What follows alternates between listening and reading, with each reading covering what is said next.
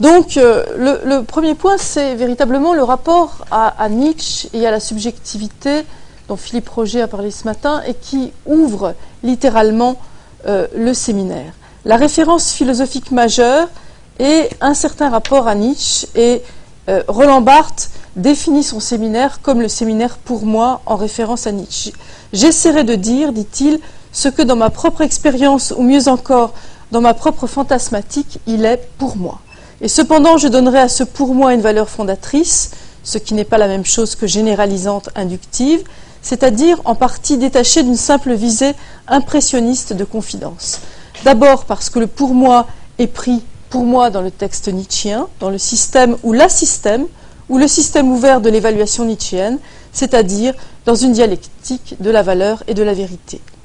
Et le lien de la subjectivité, de la valeur et de la vérité condense la relation avec Nietzsche, cité d'emblée pour la référence à une subjectivité plurielle, divisée, mobile.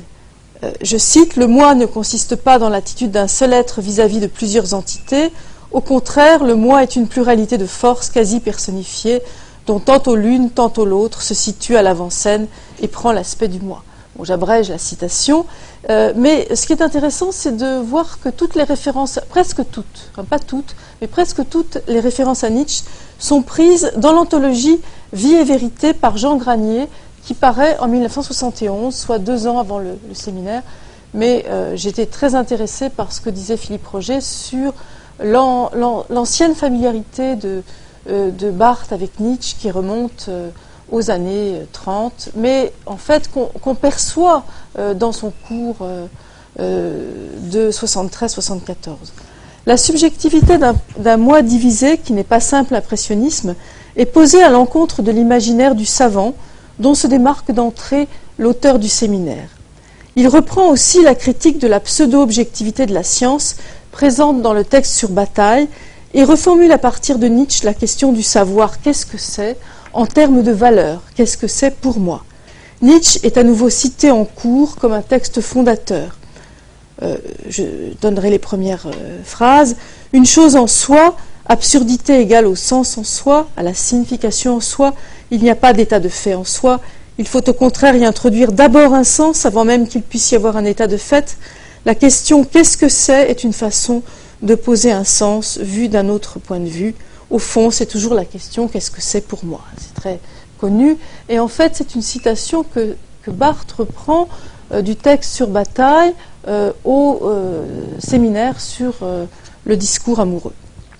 Par ailleurs, après le plaisir du texte, le séminaire développe aussi la critique nietzschéenne de la science, incapable de saisir le devenir, encore une citation qu'on a faite ce matin, nous sommes scientifiques par manque de subtilité. Hein, ça renvoie à la, volonté de puissance.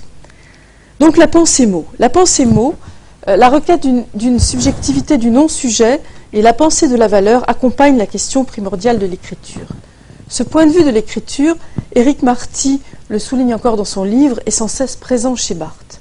Il gouverne sa réflexion sur la parole du séminaire et sur l'écriture du séminaire celle de l'étudiant ou celle de l'universitaire, et celle du groupe, qu'il présente dans un développement sur l'espace textuel du séminaire, qui a été très condensé dans le texte au séminaire, mais que le, texte du séminaire, enfin le cours, permet de développer.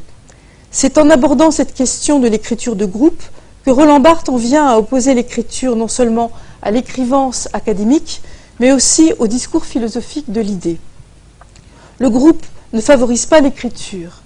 Normalement, c'est-à-dire si l'érotisation n'est pas assumée, le sujet consiste, par l'imaginaire de la parole, de l'exposé, de la discussion, le corps désiste. C'est un affrontement d'imago, de reconnaissance, de demande de reconnaissance.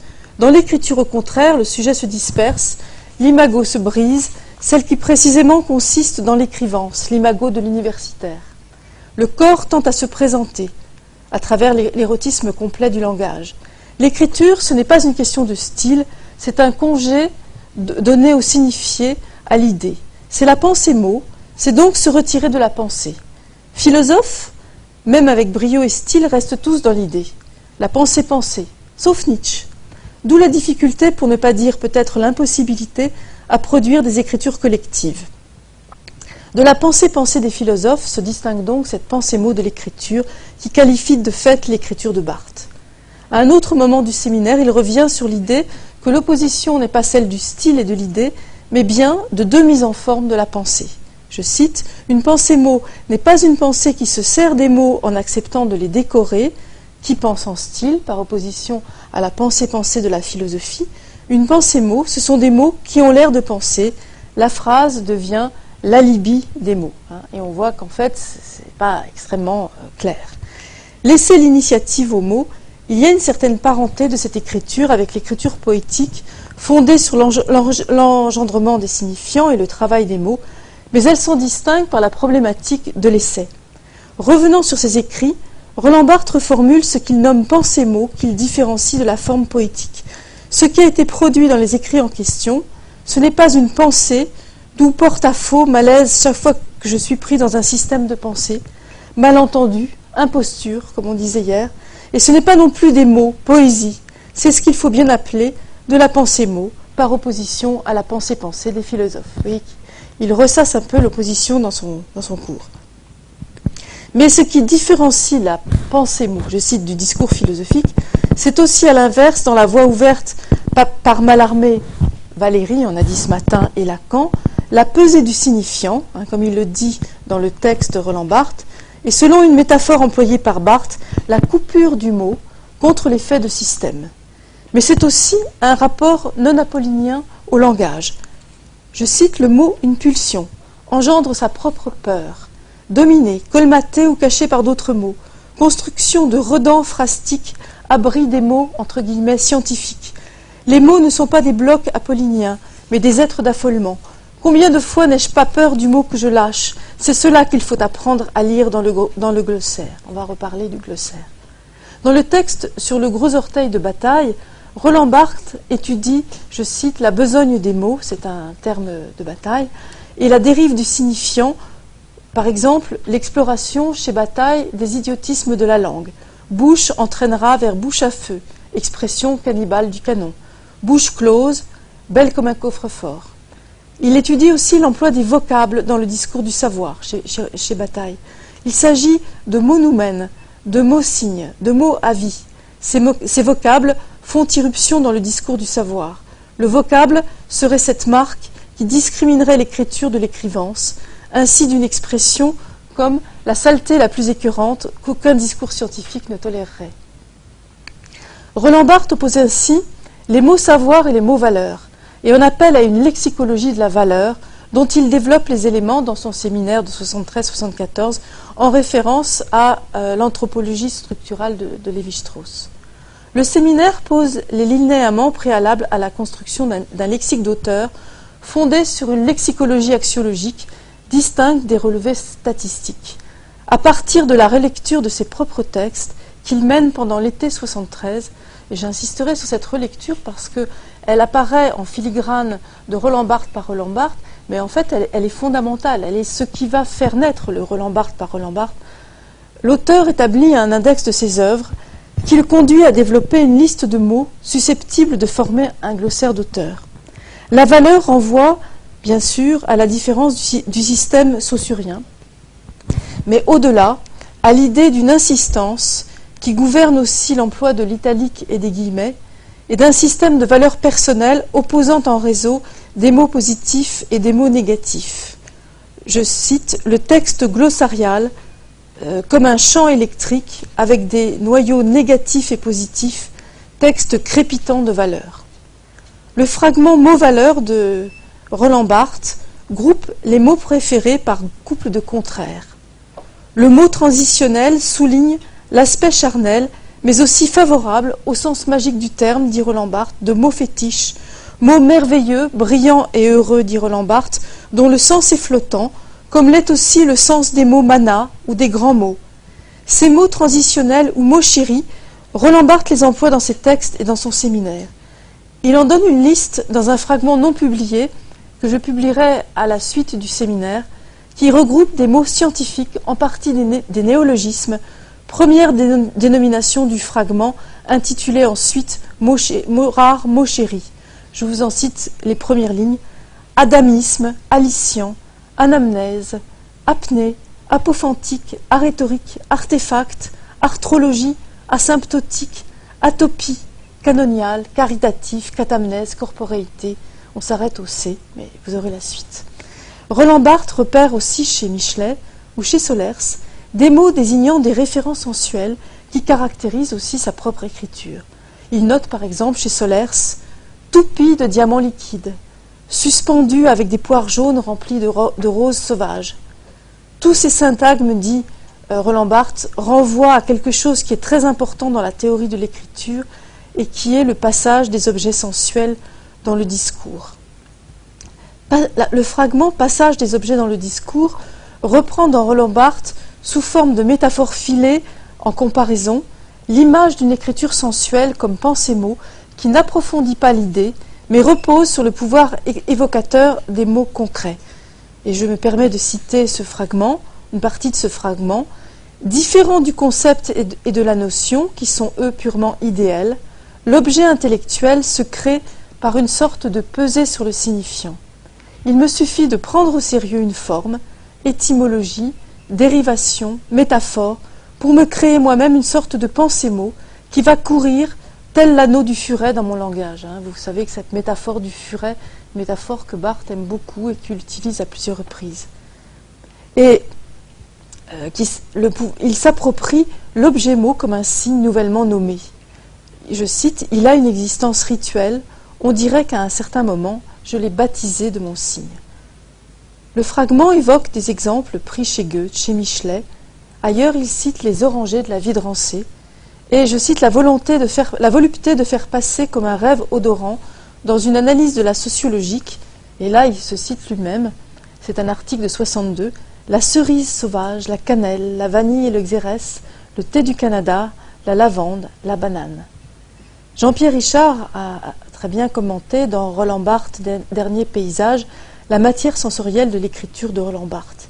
Et il a relevé la brillance, le, scintillant, mais aussi les métaphores préférées, par exemple le napper sous l'huile, prendre, que Roland Barthes commande d'ailleurs dans un, autre fragment inédit de Roland Barthes. Je vous en cite les premières lignes. C'est un fragment très, très, très beau enfin, et métaphorique. Surprendre et tourner.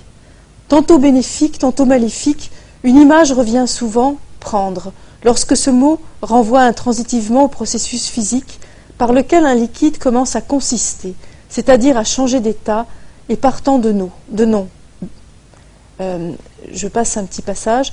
À l'origine peut-être une scène d'enfance. Dans la maison de B, sa grand-mère, qui ne faisait de cuisine que pour les plats qu'elle aimait, laissant le courant à la bonne, et mettant alors toutes les casseroles sans dessus-dessous usait pour ses mayonnaises d'un gadget qui le fascinait, un appareil mi-fouet, mi-entonnoir à travers lequel l'huile goûtait régulièrement sur les œufs que le fouet battait, en sorte qu'à la douceur du jaune qui augmentait et s'éclaircissait insensiblement, correspondait la régularité horlogère du liquide qui tombait. Un progrès synesthésique était accompli, la ménagère n'avait plus, geste disgracieux, à interrompre le battage de l'œuf pour verser l'huile, tout était, lié, la production et le produit. Et à cette métaphore bénéfique, prendre, euh, Barthes oppose celle de tourner. Donc, euh, on, voit euh, un, on, voit un peu l'idée de cette pensée-mot, cette pensée des, mots concrets, mais aussi d'un discours figuré fondé principalement sur des métaphores, mais aussi des métonymies, des jeux étymologiques et différentes formes de déplacement du sens. J'en viens à cette euh, question du déplacement. Le déplacement ou le déport devient un mot-clé des années 70 et il a été prononcé plusieurs fois lors de ce colloque. Ce déplacement porte par rapport à la science, porte sur le rapport à la science, au système théorique, mais aussi à l'énonciation dont on reparlera, mais aussi par déplacement, Roland Barthes désigne chez Michelet un mode d'écriture qui est une manière de penser. C'est dans l'article Modernité de Michelet, tout contemporain du séminaire. L'œuvre de Michelet postule et souvent accomplit une science véritablement nouvelle. Ne l'appelons pas encore science de l'inconscient, ni même plus largement symbolique, appelons-la du nom très, très, général que Freud, dans son Moïse, lui a donné, la science du déplacement. Et il cite un mot qui doit lui plaire, en allemand, pardonnez-moi, Einstellungswissenschaft. Alors, Freud revient en effet dans son Moïse sur le mot Einstellung pour ajouter au sens usuel de déformation celui de déplacement. Hein, je vous renvoie euh, à la traduction par Anne Berman, qui était celle qu'utilisait Roland Barthes. Ce déplacement, également traduit par Lacan comme transposition, mais qui le traduit aussi par déplacement, et on peut se demander, euh, enfin, la référence pour Barthes est probablement les deux, Freud et Lacan, ce déplacement unit à la fois le déplacement de la métonymie et la condensation de la métaphore, mais la métaphore apparaît véritablement comme le paradigme du transport et le, euh, euh, fragment à Bounovas et la, métaphore en fait un, commentaire disant que ce qui compte, c'est en fait le transport lui-même. Il y a aussi d'autres mouvements de langage, comme dit Barthes, qui sont, euh, comme il le dit dans Forgerie, des figures de production, des opérateurs de texte, dont il énumère les composantes à plusieurs reprises. J'en prendrai un exemple, c'est la référence étymologique qui revient souvent et euh, qui est présente dans le séminaire à propos de l'érotisation diffuse du séminaire.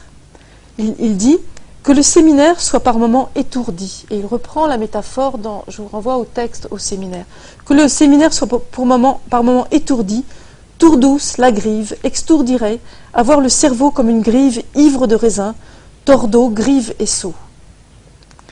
Un fragment de Roland Barthes se fait l'écho de ce travail de la langue dans l'écriture.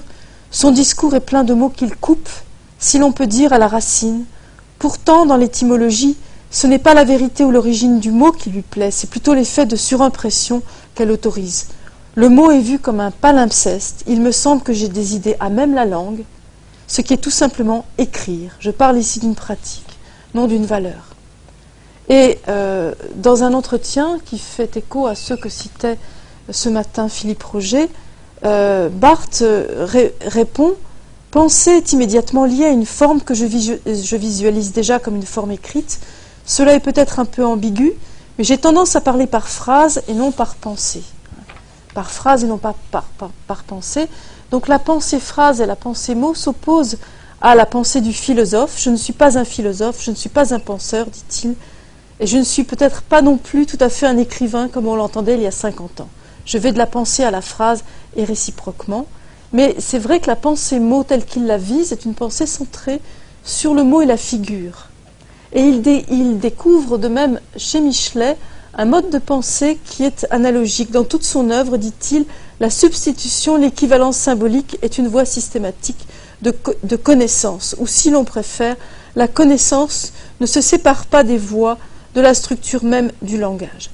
Et je dirais que cette appropriation, qui est, aussi le terme qu'utilise Benveniste euh, pour parler de l'énonciation, l'appropriation de la langue, et on sait que euh, Barthes définit, donne une définition de l'écriture euh, ou de l'écrivain comme celui pour qui l'énonciation est problématique, cette appropriation porte aussi sur l'intertexte, et on en a déjà un tout petit peu parlé, je voudrais dire que le déplacement euh, des théories euh, est, cette forme d'appropriation par l'écriture. Et dans le cours, il concerne aussi bien euh, le déplacement des théories de Lacan que celle de la linguistique, je pense à la linguistique générative contemporaine des années 70, mais aussi à celle de Guillaume, qui lui avait servi déjà pour l'article sur écrire, écrire verbe intransitif.